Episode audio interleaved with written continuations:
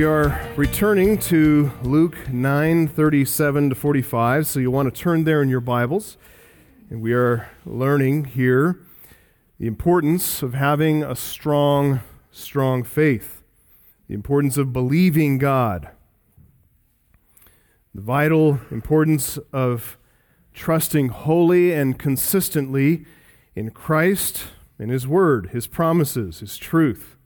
And as we saw last week, that's something that most of Jesus' di- disciples in his day, even the ones who were walking with him, did not do.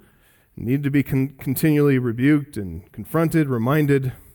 Well, today we're going to start to see how Christ turns that around. Let's begin by reading, well, the section that we covered last week. We'll do a bit of review and then we'll start moving forward.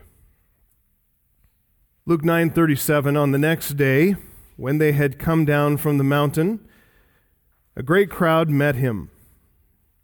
And behold, a man from the crowd cried out, Teacher, I beg you to look at my son, for he is my only child. And behold, a spirit seizes him, and he suddenly cries out. It convulses him so that he foams at the mouth and shatters him and will hardly leave him. I begged your disciples to cast it out, but they could not. And Jesus answered, O faithless and twisted generation. How long am I to be with you and bear with you? Bring your son here. While he was coming, the demon threw him to the ground and convulsed him. But Jesus rebuked the unclean spirit and healed the boy and gave him back to his father. All were astonished at the majesty of God.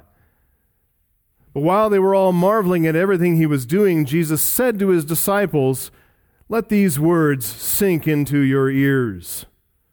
The Son of Man is about to be delivered unto the hands of men. But they did not understand this saying, and it was concealed from them so that they might not perceive it. They were afraid to ask him about this saying. We ended last time with Jesus' rebuke in verse 41, saying to his generation, O faithless and twisted generation, saying to his disciples, How long am I to be with you and bear with you? And the passage started out with a drastic contrast. Luke portrayed it here in keeping this account together there's the transfiguration light and glory with Jesus up above. That's in verses 28 to 36. We covered that a couple weeks ago. And then there's unbelieving and darkness and confusion down below. The darkness and the turmoil. It's pictured in the cruelty of demonic possession. It brought sorrow to this grieving father who is at his wits' end. He's grieving and sorrowing over his son's torment and affliction. There's a crowd pictured here hovering around the Father as he brings his son first to Jesus' disciples for healing. And the disciples, we see, they fail to cast out the demon. They fail to deliver the boy. And that pours fuel onto an already burning controversy. It was provoked by the presence of the scribes who were there to malign religious law experts, they were always dogging Jesus and his disciples, following in their footsteps, trying to catch up with them, looking for an opportunity to discredit, to malign. And so Jesus encounters this scene. He comes back down off the mountain. He encounters, encounters this scene of, of sorrow and turmoil. He comes into this darkness and confusion. There's a severe demonic possession and then failure. There's a failure for his disciples, a failure to cast out the demon. For the crowd, they're more interested in the, the controversy and the spectacle, and so for them, it's a failure to care. For the religious scribes, it's a failure for them, even in all their learning and their study and their knowledge and understanding of the Bible. It's a failure for them to see through to what's truly important. Down at the bottom of all this at the root and foundation of all that Jesus is seeing as he encounters this scene.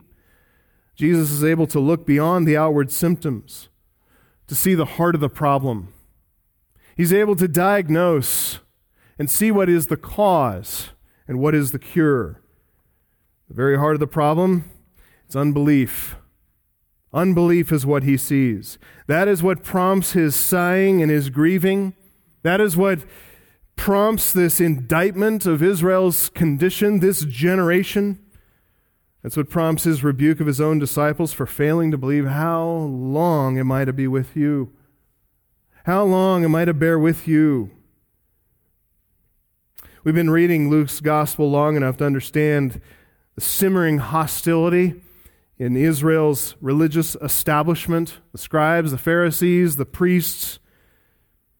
The crowds, they're easily impressed by the spectacle of Jesus' power, but they're just as easily turned against him in unbelief because they do not inherently believe. That's going to become more apparent as Jesus moves toward Jerusalem. And we're going to see that at the end of this chapter, and it's going to occupy the rest of Luke's gospel the long march to Jerusalem the encounters with increasing hostility of unbelief. But how is it here that Jesus' own disciples, who've been walking with him for two, two and a half years, how is it that they have failed to believe? How is it that they have failed to stand firm and to act in faith? They had power and authority over the demons, Luke 9 1. And they exercised that power and authority. That's recorded in verse 6 of Luke 9, also testified from their own lips in verse 10. When Jesus sent them out, they likely went two by two. But here, there's nine apostles ganging up on one demon, and still they failed. What happened? Why the failure here of their faith? Go back to verse 22 in Luke 9. Let's try to put ourselves in their shoes, have a little sympathy for them. In fact, we could call it empathy because we know exactly why they failed. Peter had just made the good confession in verse 20 that Jesus is the Messiah, that he is the Christ of God. But Peter and the others, they didn't know the significance of that statement. They didn't understand the fact that the Messiah had come to bear the sins of his people by dying on the cross. So Jesus, coming out of that confession, keeps him quiet about it. He doesn't want any impulse of the crowd to th- enthrone him too quickly. But he here sets their expectations first about the Messiah's mission, and then about their own discipleship. He wants them to understand what it is to be the Messiah what his mission actually is in this first advent, this first coming, and then he wants to understand what it really means if they're going to say they're going to follow him. What does that look like? He tells them in verses 22 to 23 the future involves suffering. Suffering for the Messiah and suffering for all those who follow the Messiah. Verse 22 the Son of Man must suffer many things be rejected by the elders and the chief priests and the scribes, and be killed, and on the third day be raised. And then he said to all, If anyone would come after me, let him deny himself and take up his cross daily and follow me. That is a radical reversal of what the disciples expected. They believed that they were walking with Jesus on an upward trajectory, heading from obscurity in Galilee, the mundane life of fishermen, other occupations, and they were heading toward glory in Jerusalem. This is exactly opposite of what they expected. Not suffering, but glory.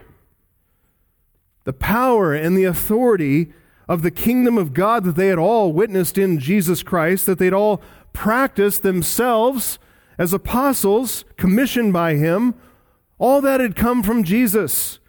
It's now at work in them.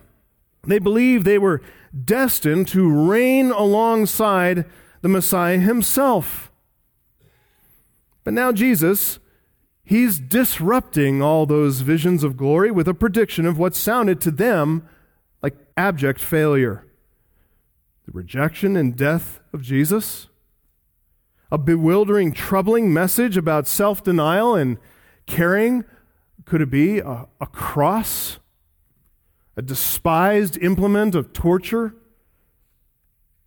To say they were shaken, uh, disturbed, rattled, that is precisely the frame of mind that they were in. And for more than a week, they'd been pondering this, rolling it around. You know how it is when you have fears that don't go away and you keep thinking about it, you keep thinking about it. It's not resolved, continues to trouble the mind. As we said before, we looked in verses 28 to 36, Jesus took three of his disciples up on the mountain. When he first got up on the mountain, he started praying. He was praying for the strengthening of their weakened faith. He was praying for the stability of their confidence, the deepening of their conviction. And while Jesus is up there on the mountain with those three, he'd left the weaker disciples, the other nine, down below. There's tentative Philip, there's doubting Thomas, Simon the zealot, the political monster, Judas Iscariot, the betrayer who is clearly not one of their number, as we're going to see. So, up on that mountain, when Jesus prayed, he didn't just pray for the faith of Peter, John, and James, he prayed for them all. He asked God to remove their doubts and to strengthen their faith. And God answered. He sent heavenly messengers to three of the disciples. He sent demonic messengers to the other nine. One demonic messenger came in the demon possessed boy, but multiple demonic messengers came in the form of religious scribes who were at their heart unbelievers. Teaching what sounded like very good doctrine. They'd read all the books, they studied all the commentaries, they knew every argument from every different perspective, and yet they didn't worship God. Theirs was a demonic religion. Why did God send them? Again, it was an answer to Jesus' prayer. It was to strengthen weak faith. Listen, sometimes our greatest failures teach us the deepest, long, most long lasting lessons, don't they? And that's what these disciples would learn, all of them. That the way to stand firm in faith the way to grow strong and mature in faith is to gaze intently at the glory of God in the face of Jesus Christ. It's made most obvious up on the mountain, but it's just as true down in the valley. Whether on the mountain or down in the valley, same answer. Gaze at the glory of God in the face of Jesus Christ. Listen, it's the same answer for us, isn't it? Nothing's changed. And we happen to live more in the realm of the nine disciples who are in verses 37 to 45. That's where we live, down in the darkness and confusion of the unbelieving world. We need to see what the other three disciples, the privileged disciples, saw up on the mountain, gazing at the glory of Christ. But we, we live where the other nine are. We live amid unbelief. So this, this text is for us. That's where all of this has been leading, is to lead us into this text, this valley. The question we want to ask and answer today is this How do we strengthen our faith? Which we've got to admit is often weak, often vacillating, inconsistent. How do we strengthen it? When we live in the realm of the unbelieving world, when we live around voices of unbelief and mocking and scorning and slandering and blaspheming, when we live in a world of saturated with immorality, pursuing other aims and other ambitions and other goals, even when our own faith can be affected by all that those voices, so weak and inconsistent? How do we learn to stand firm in faith, to grow strong in faith? Well, the answer comes, as you can see from the outline in your bulletin, in four points, four exhortations. We're going to cover two this morning, and the next two we're going to cover next Sunday morning. First point for this morning to remain steadfast in faith, to grow strong in faith. Number one, consider the evidence of Christ's glory. Consider the evidence of Christ's glory. After Jesus indicted Israel's unbelief, after he rebuked the disciples for failing to act in faith according to their commission, Jesus turned to the man, end of verse 41, the father. He commands him, Bring your son here. Bring your son here. That command had to have inspired hope, right? I mean, just the fact that Jesus wants to see the boy and knowing who he is, that inspired hope and confidence. It also tells us everything we need to know about his intentions. I will look at your son. I will look at your only child. I will take a look at this boy who's been held captive by this wicked spirit. I will do something about it. And I, in contrast to these, will not fail. Such comfort in Christ's command. Look at verse 42, first half. While he was coming, that's the father bringing the son, while he's coming, the demon threw the boy to the ground and convulsed him. So at this point, we can go over to Mark's gospel, Mark 9:20. You might want to turn there and follow along because it leads leads to an important interaction here. But we turn to Mark's gospel and find that Jesus, at the point of the convulsion, as this boy is thrown to the ground in front of the crowd, in front of Christ, Jesus asked a follow up question that leads to a, a vital interaction we need to hear. Again, they brought the boy to Jesus, Mark 9:20. And when the spirit saw him, saw Jesus, immediately it convulsed the boy. He fell on the ground and rolled about foaming at the mouth. Okay, so the same behavior that was described for us in Luke's gospel, here it is again. Foaming at the mouth. Verse 21, Jesus asked his father, "How long has this been happening to him?" And he said, From childhood. And it has often cast him into fire and into water to destroy him. Again, as we pointed out last week, this is such a cruel, horrible, severe case of demonic op- oppression and, and possession, especially when you think about the contrast between the, the demon's power and evil in contrast with the weakness and the innocence of a child. It's a horrible contrast. And this boy's body is, is beaten, it's battered by this demon, it's burned in the fire, skin distorted and marred, disfigured. He's repeatedly fallen, fallen into the water, which probably means lung damage, breathing problems. If all that weren't enough, Mark tells us in verse 17 that this boy is mute. It's not that he couldn't project his voice. Clearly, he did cry out, he screamed out but it's inarticulate. Mute, meaning the boy is unable to communicate. Verse 25, we see that Jesus rebuked the, the mute and deaf spirit. So this, this boy can't communicate. He's mute, he's deaf, he is unable. This, this kid is incapacitated. He is in such bad, bad shape. The severity of the case helps explain the father's reply in verse 22 if you can do anything, Jesus, have compassion on us and help us. You understand the Father is here because he does believe that Jesus can do something. He's asking because he believes Jesus to be compassionate, powerful to help, to save. In fact, he came to the disciples first, believing the same thing. But then as he speaks, there is an inconsistency that slips out. And Jesus stops at this point and he doesn't let that go. Jesus said to him, If you can, if you can, all things are possible for one who believes. Look what Jesus draws out of this man. Immediately, the father of the, of the child cried out and said, I believe. Help my unbelief. That's a beautiful, beautiful testimony from the man, isn't it?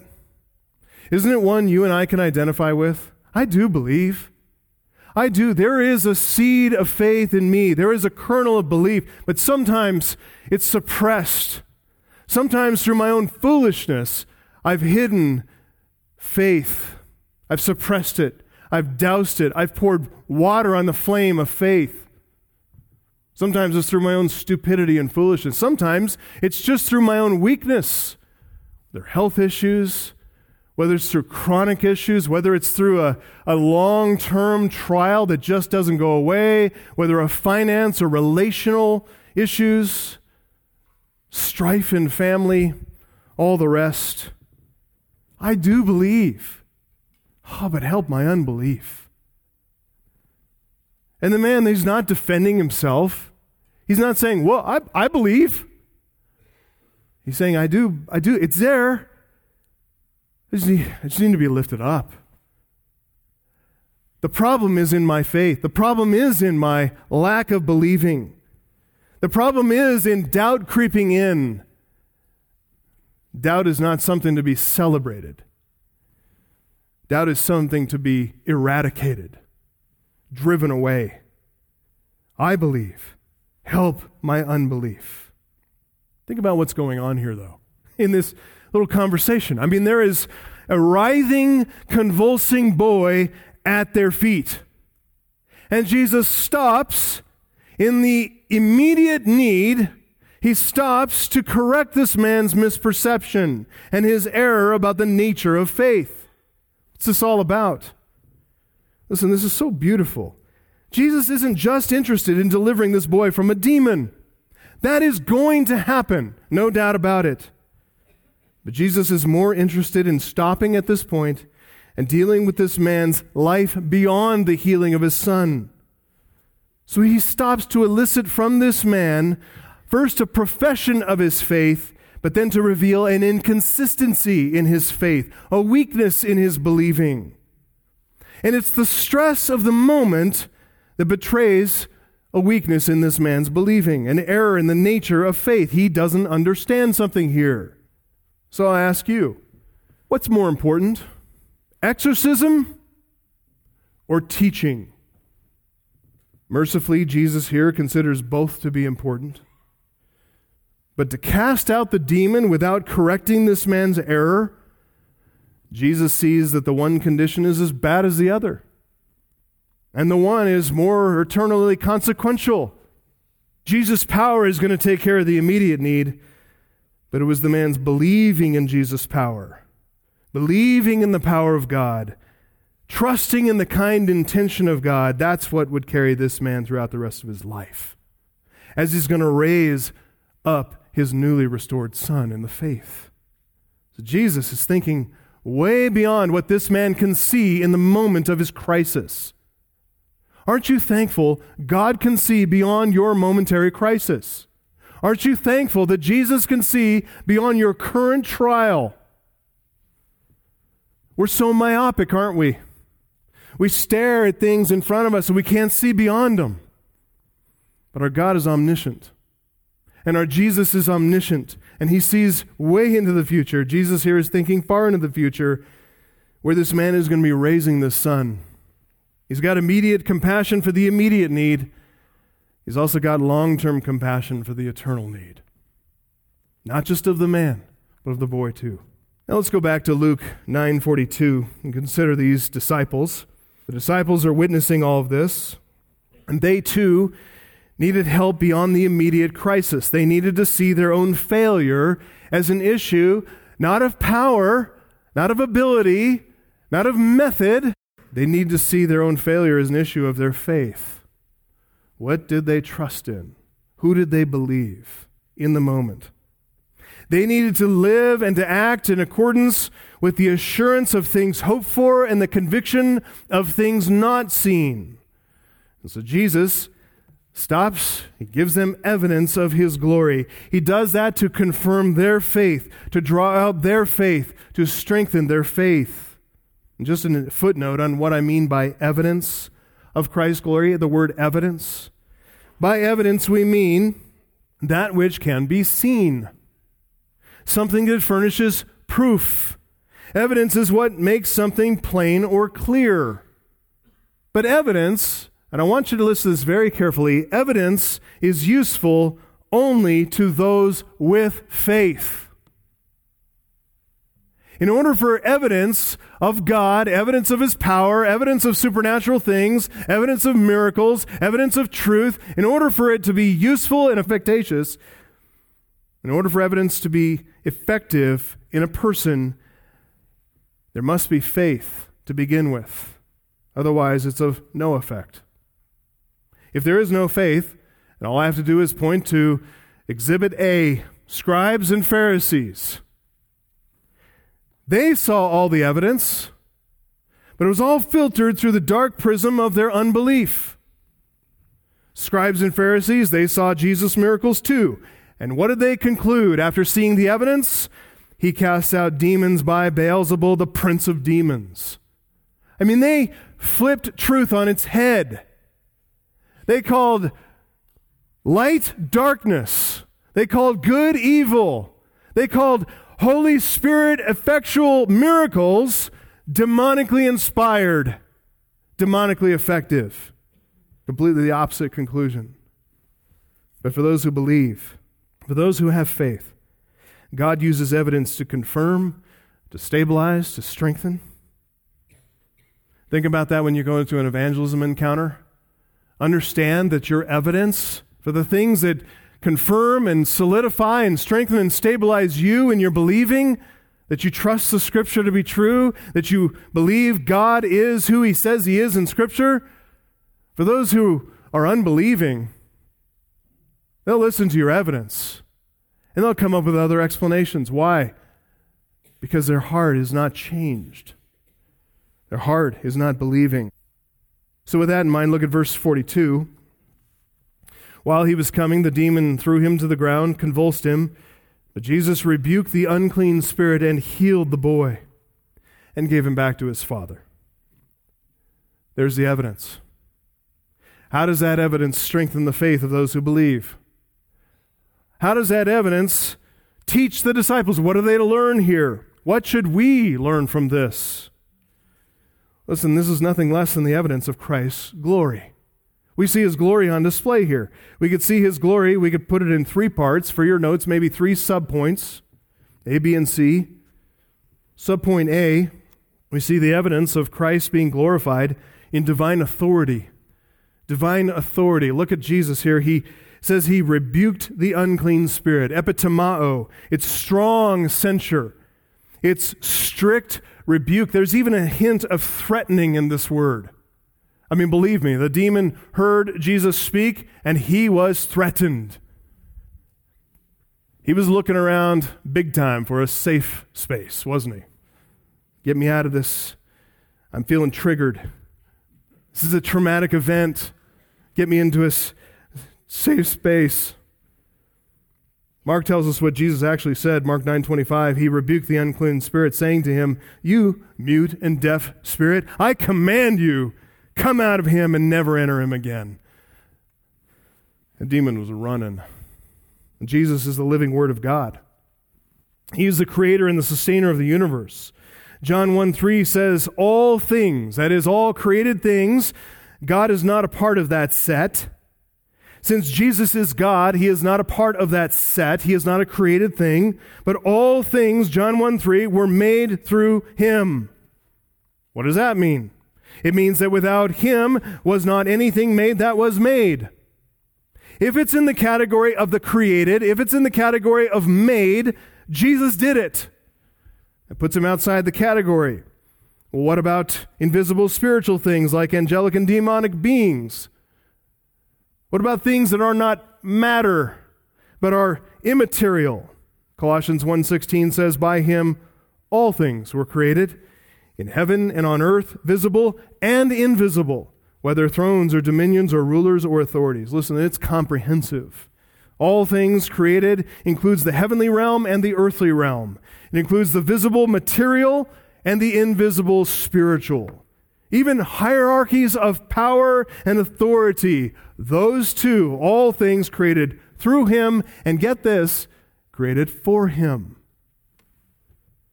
here in Luke 9:42? This wicked, unclean spirit is created for the glory of Christ.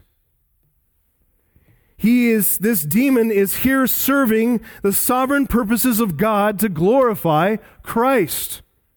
The demon has no power whatsoever to resist the authority of the one who created it, sustains it, the one who now commands it. Jesus rebuked the unclean spirit, providing the disciples with irrefutable evidence. And everybody else with irrefutable evidence as well, whether they believe or not. Irrefutable evidence of divine authority. Only God commands the spiritual realm. Jesus is God.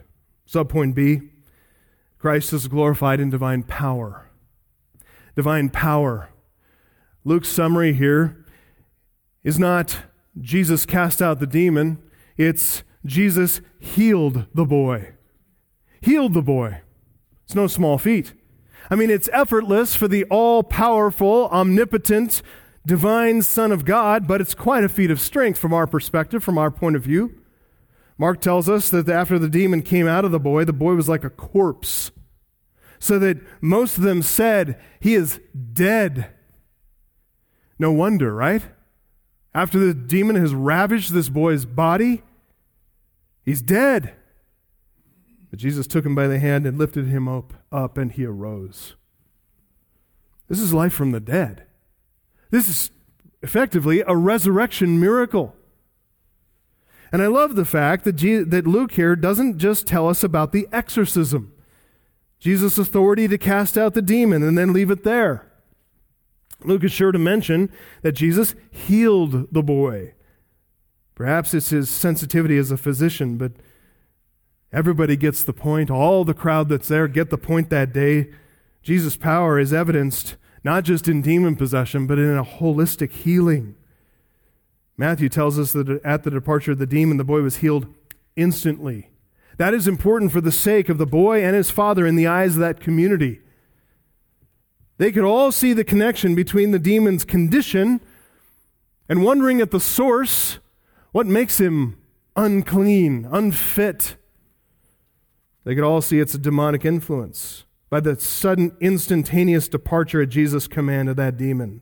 It's the presence of an unclean demon that explains, explains the boy's seizures and, by the way, his uncleanness.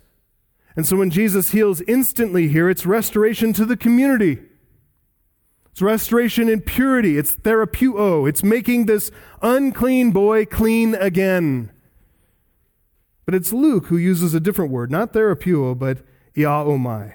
Iaomai. That has more of a medical emphasis. Think about the bruised and broken body. You can imagine fractures, blunt force trauma, this beating of the body now healed and made completely whole again disfigurement from the burns, any charred skin, deformed skin, burned over with scars, now healed and restored like new. Internal injuries, whether from the breathing water into the lungs or tears and strains and muscles and ligaments and tendons, now all of it fully healed, stable, strong. Again, Picking up from Mark's gospel, we know this boy is mute and deaf. He's unable to communicate. So his inability to listen and to speak, healed, completely restored. He's been given the gift of communication here. And listen, in addition to the supernatural healing, the miracle of creating new skin cells, I find this to be particularly wonderful. Imagine being so long with no ability to communicate. Imagine your child unable to communicate, and in the formative years of instruction and learning, that stunts development mentally. But all the synapses, the brain's communication pathways, auditory nerves, the brain's interpretation capacity and ability to signal a response, appropriate response to the vocal cords, to the tongue, this boy is now fully restored, fully healed, able to communicate with others like his dad. Luke tells us with a single word, Iaomai. Jesus has healed everything that this demon destroyed. That's divine power. Subpoint C Christ is glorified in divine mercy. He's glorified in divine mercy. Jesus, last phrase there, Jesus gave him back to his Father. It's precious. What started with the Father's plea ends with Jesus' answer of compassion and mercy to the Father. And Luke is the only gospel writer who adds this small but crucially important detail. He gave him back to his Father. Listen, that is the point of the miracle, isn't it? To restore that relationship, to reconnect the Son to his Father and the Father to his Son. With a resurrected, healed body, the boy now has the capacity to learn from his father. Think about that as a parent in your relationship with your children. Think about that as a grandparent in relationship to your grandchildren. You're there to communicate wisdom to them. You're there to raise them, to teach them, to instruct them. Those children need you. And just because they're now parents raising their own children, any parents, can I get an amen? How much you need the wisdom of your elders to raise those children? The father has been stabilized in his faith, he's been strengthened in his believing. And now the boy can communicate with his dad. He can interact with him. He can learn from him. He can grow for himself in knowing Jesus, the Christ who healed him. And As we mentioned earlier, in order to learn from his father, that's why Jesus needed to teach this father to correct his error, to solidify his faith, so he has something to teach. Listen, Jesus is not just a healer of bodies, he's a healer of hearts. His concern goes way beyond flesh and blood.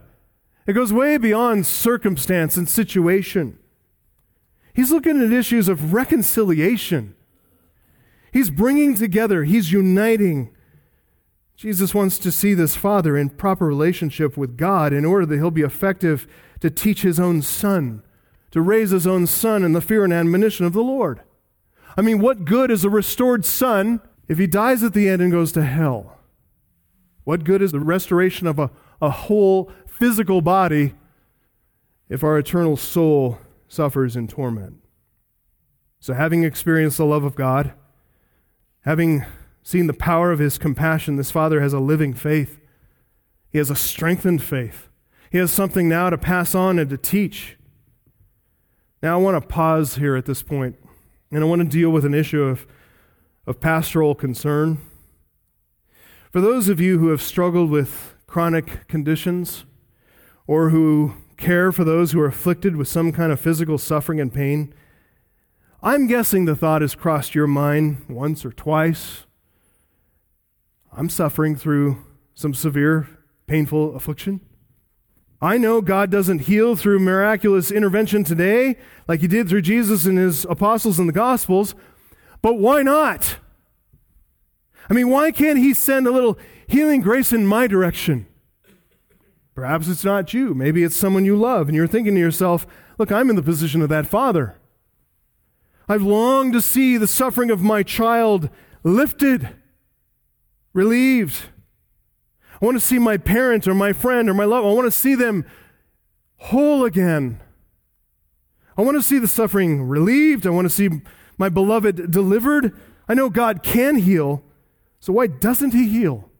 Why doesn't He heal right now in the 21st century? Physical suffering can make people vulnerable to temptation, can't it? To distrust the goodness of God. That is actually the first temptation that came to Eve in the garden to distrust the goodness of God. God has given everything, every tree, every fruit to enjoy, everything to eat, everything of the plants to eat and enjoy, all the garden to explore, all the world to explore, all the world to mine, to learn, to develop, to discover. One tree. Don't eat of this. That's the test. And Satan came to Eve and exploited that test. He got her attention on the one rather than the many. He got her attention on the singular rather than the all. And got her to say, wait a minute, wait a minute, what, was, this, was this negative command here? What is this? A tree I can't eat from? What's God got up his sleeve? What's he hiding from me? The best. He's hiding the best. He knows that when I eat this, I'll be like God. I'll be like him. What's she doubting there? The goodness of God? She doesn't trust. It's a failure to believe God that led away from God. It's faith. That's why it's faith, and it's got to be faith that leads us back to God. This is all about the goodness of God. And physical suffering, there's nothing like physical suffering, or you could say trials, relational problems, there's nothing like, like financial concerns and issues, nothing like that to make us vulnerable to the temptation to distrust the goodness of God.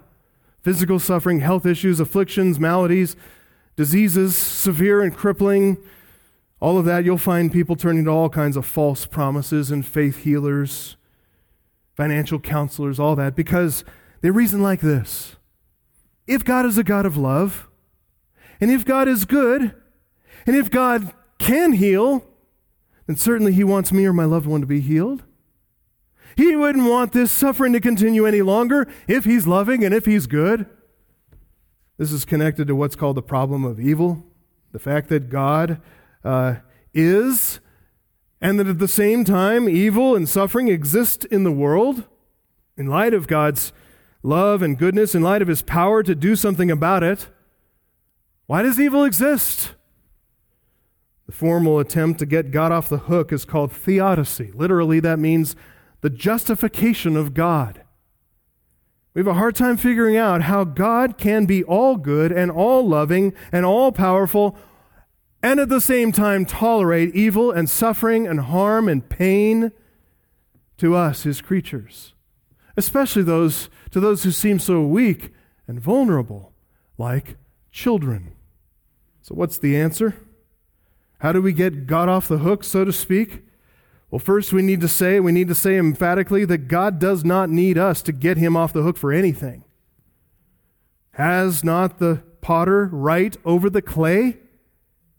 God doesn't need us to justify him or to justify his actions. In fact, God leans into that. He takes full responsibility, asserting the absolute right of his divine sovereignty. Isaiah 45, 5 to 7. I am the Lord, and there is no other. Besides me, there is no God. I equip you, though you do not know me, that people may know from the rising of the sun and from the west that there is none besides me. I am the Lord, there is no other. Get this I form light and create darkness. I make well being and create calamity. I am the Lord who does all these things. Did you hear that? God makes well being on the one hand and he creates calamity on the other. Why? The text answers the question for us so that we will know that there is no other God besides him. Why is that? So that we'll look to no other source for answers, for help, for salvation. Why? Because there is no other salvation. And that's why the problem of evil is really not a problem for any Christian. The problem of evil is a problem for anybody who denies God. It's a real problem for them. There is no other salvation. There is no other hope. Very next chapter, Isaiah 46, 9 and 10, God tells us, I am God and there is no other. I am God, there is none like me, declaring the end from the beginning and from ancient times things not yet done, saying, My counsel shall stand and I will accomplish all my purpose. And you know what? He uses well being and calamity to accomplish all his good purpose. What's the purpose that he intends to accomplish? The glorification of himself. The glorification of the only true and living God. And for us, for those whom he favors, he leads them to salvation in his Son, Jesus Christ. For us, for those who believe in Christ, his purpose is a saving purpose. It's a redeeming purpose, a reconciling purpose. It's all good. It's all grace. So, coming back to trials and afflictions, severe chronic issues, health conditions, even crippling and debilitating illnesses, injuries, diseases. How do we understand those things in light of God's greater purposes for His glory, for our eternal salvation? Well, clearly, since God is all good, and since He is all loving, and since He is all powerful, then clearly God has an all good, all loving, all wise purpose in allowing any suffering we experience to continue. Yes, not just in allowing, but in planning. He sends trial, He sends affliction. Why? To get our eyes off of any human solution, off of any solution in the world, that we look wholly and completely to Him. One of the main purposes of God in sending trials into our lives, one of his good and wise purposes, is to expose what's in our hearts regarding our view of him. Do we believe him truly to be good, or do we not? Do we believe him to be good and consistently so, or do we waver in that? You may remember when Dr. John Street preached here last summer, very powerfully illustrated this point. He said our hearts are like a, a full sponge filled with something. And it's only by squeezing that sponge, by putting pressure on it, that whatever's in the sponge comes pouring out. When the pressure of trial and suffering is on, and when the healing doesn't come, what comes out of your heart? Trust in God's love and goodness? Rest in His wisdom and judgment? Confidence in the perfection of His plan for your life? Or is it something else? You say, okay, you've convinced me. That makes perfect sense. I get it. I see it. I trust God. I'll continue to trust God. But then you ask, look, just for the sake of understanding, not to complain against God's goodness and wisdom, not to find fault with Him, not to get Him to justify Himself, the Creator, to the creature. Far be it from me. That's not what I want. But I still want to understand why did the people in Jesus' day receive such dramatic gifts of healing grace, and we don't. Because, beloved, God wants us to see Himself revealed in Christ. And sometimes it's the perspective of history that reveals with more clarity what happened at a certain time. Most of Jesus' generation killed him. You want to be part of that generation? Would you rather have it all written plain for you in the book, written in Scripture? with the divine interpreter, the Holy Spirit, revealing it to you and explaining it to you and helping you to understand. God wants us to see Himself revealed in Christ. He wants us to see His heart of mercy and compassion in healing in Christ. He wants His power to truly do something about our suffering, to be known God wants us to know that this evil world, this suffering due to the curse, this groaning over sin, the pain, the sorrow, this is not what is going to last forever. Salvation is coming. We just need to hold on a little while longer, trusting in Him. For we know, Paul writes, that the whole creation has been groaning together in the pains of childbirth until now.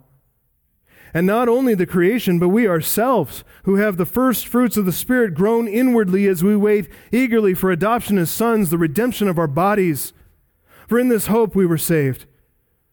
Now, hope that is seen is not hope, for who hopes for what he sees? But if we hope for what we do not see, we wait for it with patience. Christ came to reveal God. He came to show us who he is and what he is like. And during the time of his sojourn on earth, during the time of his first Advent, the Spirit of the Lord was upon Jesus. He anointed him to proclaim good news to the poor. He sent him to proclaim liberty to the captives, recovery of sight to the blind, to set at liberty those who are oppressed, and to proclaim the year of the Lord's favor. And the good news of the Lord's favor culminated at the cross. It's the watershed of God's redeeming purposes, the center point of God's self glorifying work, the cross the suffering, suffering we face under the curse of the law, it points us to the fullness of grace and truth in Jesus Christ. And so, count it all joy, my brothers, when you meet trials of various kinds. For you know the testing of your faith produces steadfastness. Getting you out of whatever trial you're in, that's not the point. Steadfastness isn't the point. Let steadfastness have its full effect, that you may be perfect and complete, lacking in nothing. That's what we're to learn, beloved. right now. That's what we need to learn when Jesus and his apostles are not here to heal our diseases and to re- relieve our physical suffering. We're to trust that God's eye is still on the brokenhearted. His compassion is still for the suffering and afflicted. We're to look to Christ, put our hope in what we do not yet see, wait for it patiently. Pray. Pray that God would heal. Pray that God would restore, because God still does that. Doesn't do it through Jesus and the apostles. Physical touch, immediate, full, comprehensive, like this boy. But does he heal? Sure, he heals. You pray for that. It's good. It's right. Looks to him in dependence and hope. Look, when God says, wait a while, when God says, no, ride this one out. Look, Christ shows us all our suffering has a good end. Our suffering will eventuate in eternal glory. Beloved, it's through the eyes of faith, with a believing heart anchored into the goodness of God. It's with the eyes of faith that look to a good and perfect and faithful God. That's how we're going to remain steadfast in faith. That's how we're going to grow stronger in faith when we consider the evidence of Christ's glory manifest in his authority, his power, and in his mercy. How do we consider that?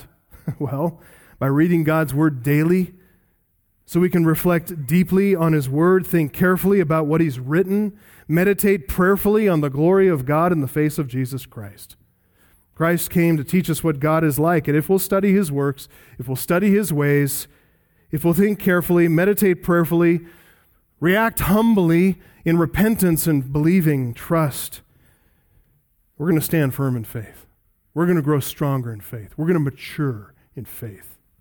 That's what needs to happen. Second point. Second point to remain steadfast and grow strong in faith. Number two, listen to the testimony of Christ's majesty. Listen to the testimony of Christ's majesty. Just briefly, look at the uh, beginning of verse 43. See how Luke records the reaction of the crowd. It says, And all were astonished at the majesty of God, and they were all marveling at everything he was doing. The conclusion that the crowd comes to is important. It's important for us to think about. After seeing the kind of power that was on display in Jesus Christ, the authority, the mercy, they know that there is no other explanation for what they've seen than what they call the majesty of God. The word is megaleiotes, which we can, it calls attention to the demonstration of great power in which case majestic is a very appropriate translation. It can also refer to the, straight, the state of greatness of somebody that someone possesses, and so maybe grandeur of the person, majesty of the person. I think they're referring to both things here. This majestic demonstration of power and also the majesty of the person wielding it. The glory of God so clearly evident and manifest in Christ, divine authority, transcendent power all combined with an immanence of compassion and mercy. The glory of his person and his work puts Jesus in a category that they know it's outside creation. This is, this is something else. This is something, well, really, what believers understand. This is a non created being. This is the creator and sustainer of the universe. This is the Son of God.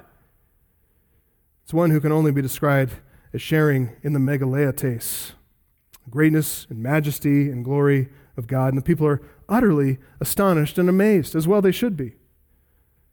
The verbs here of their reaction are interesting. Verse, first verb, the uh, ESV translated as, as, as astonished. It's ekplesso. The, the people are absolutely amazed.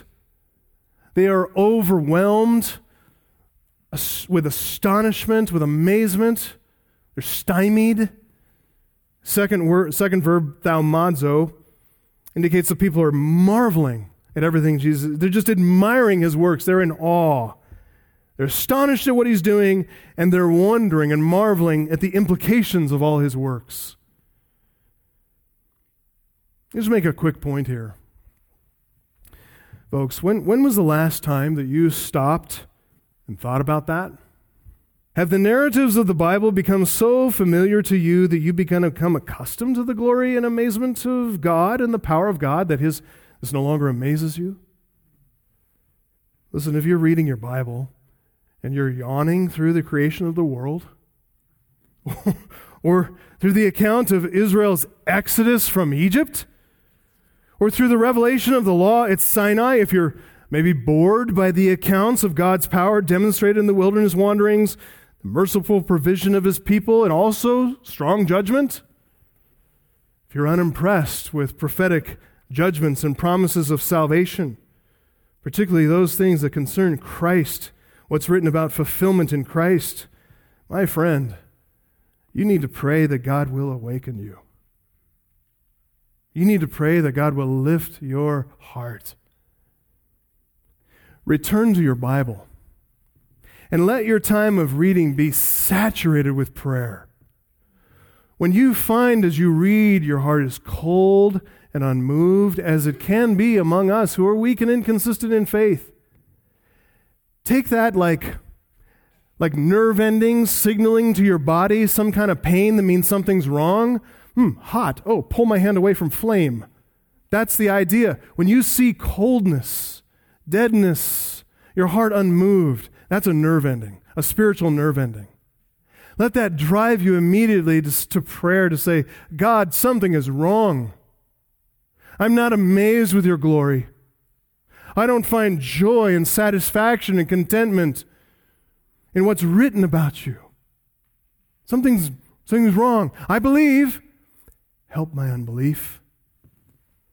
Listen to the testimony to Christ's majesty here all the things he said and did recorded in the scripture? It's the Apostle John that tells us there are also many other things that Jesus did, were every one of them to be written. I suppose the whole world itself could not contain the books that would be written. John says, though, the things that are written down for us, they're written so that you may believe that Jesus is the Christ, the Son of God, and that by believing you may have life in his name. When he says by believing you may have life in his name, the life he's referring to and writing about is not characterized by yawning and boredom and disinterest and indifference. It is a life that gives power and energy and bears fruit in our lives. So if you see fruitlessness in your life, oh, beloved, fall to your knees and beg God. He loves to answer those prayers. Ask, seek, and knock, because for everyone who asks and seeks and knocks, God answers.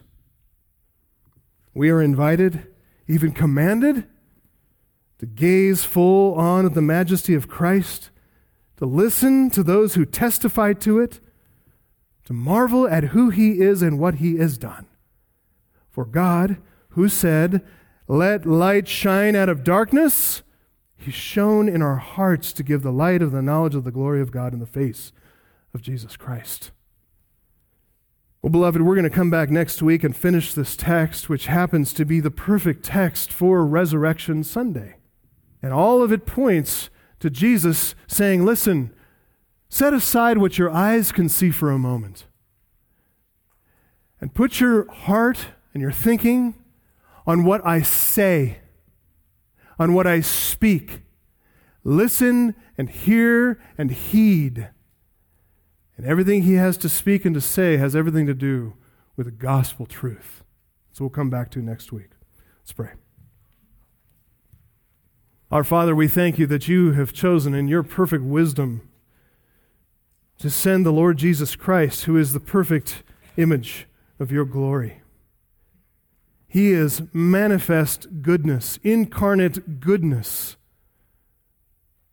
a majestic display of your glory.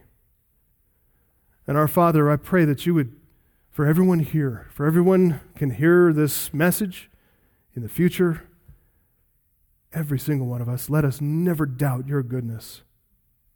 Let us look to you and be content and satisfied, no matter what our circumstances are, no matter what the situation, no matter what the trial and the affliction and the suffering and the pain. That pain is only a prelude to glory if we believe, if we trust you. Oh, so please help us, Father. We do believe. Help us in our unbelief. Eradicate all doubt and all despondency of despair and unbelief. Cut through the darkness and shine your light on us. Let us be lifted up to glory, to see that through the cross is the glory of the resurrection, the ascension, the enthronement of our Lord Jesus Christ, who intercedes for us even now to point us to you. It's in his name we pray.